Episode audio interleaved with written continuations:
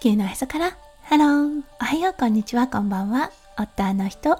弓嫁です。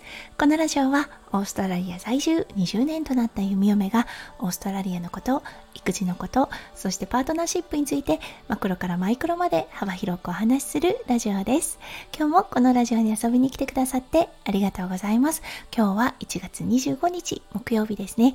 皆さんどんな木曜日の午後お過ごしでしょうか？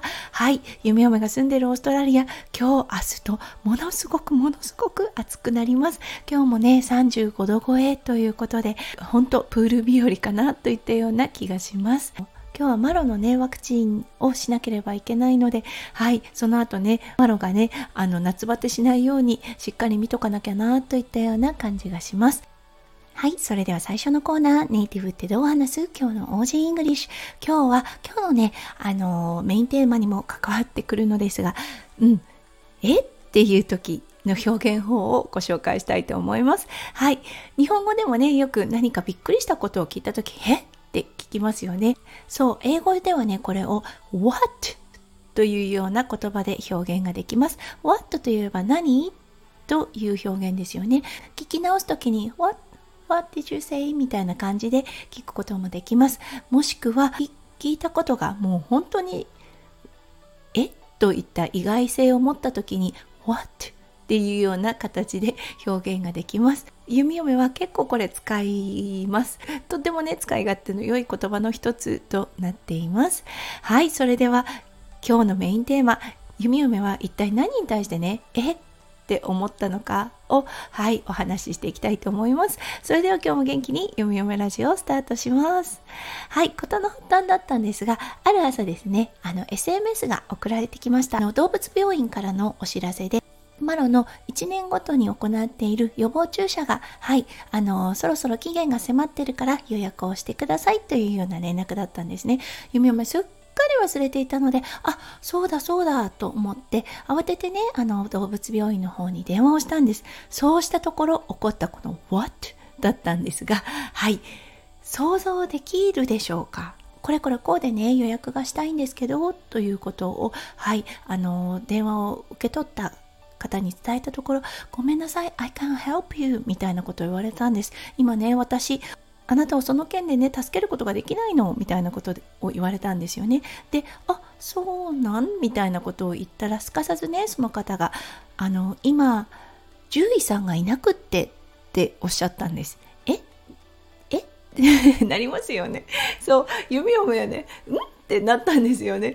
そう前行った先生があの離職してしまってその後の先生が来てなくってもう1ヶ月ほどね病院に先生がいないのよって言ったんです。このね動物病院だったんですがあのオーストラリアにものすごくあるはいあのチェーン店の動物病院なんですよね。そうだけどあのその後釜の先生がいらっしゃらないということでそうあの弓嫁が言われたのは住んでいるセンタルコーストにあと2つうんあの同じ系列の病院があるからそこに予約をしてみてくれるっていうことを言ってったんですよねその方が。おおって思ったんです。これはねスタイフのネタだって思ってしまいました。うん、獣医さんがいない状態で看護師さんは何をしているのかな？そしてねあのこの電話を取ったオペレーターの方は一体何をしているのかなって思ってしまった弓嫁となりました。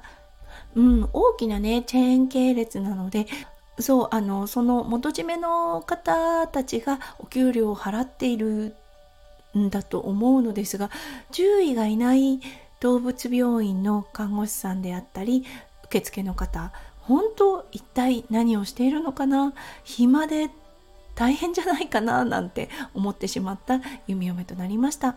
そうこれねあの結構離職確かに多いんですよね。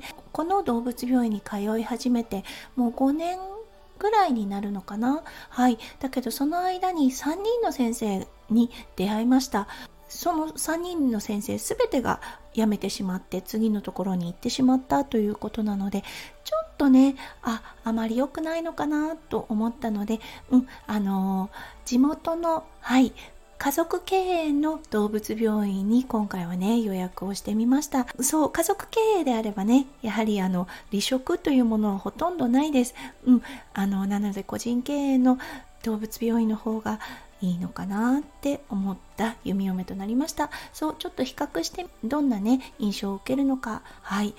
だけどねいや本当びっくりした一件となったので今日はねそのお話をさせていただきました。これね何も動物病院に限らずオーストラリアにおいてははい GP ですね。一般医そうこの方たちもねものすごくあの離職率が高いなと思います。あこの先生すごくいい先生と思ってねあの例えばちょっと体調を崩した6ヶ月後1年後とかにねその先生の名前を探してどこにもね見つからないというようなことが本当に多々あります。そうなのでねあそっかある意味オーストラリアあるあるなのかななんて思った一件でした。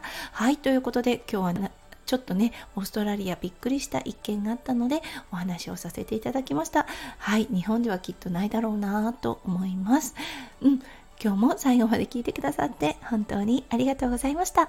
皆さんの一日がキラキラがいっぱいいっぱい詰まった素敵な素敵なものでありますよう、読み読め心からお祈りいたしております。それではまた明日の配信でお会いしましょう。地球の朝からハロー、読み読めラジオ、読み読めでした。じゃあね、バイバイ。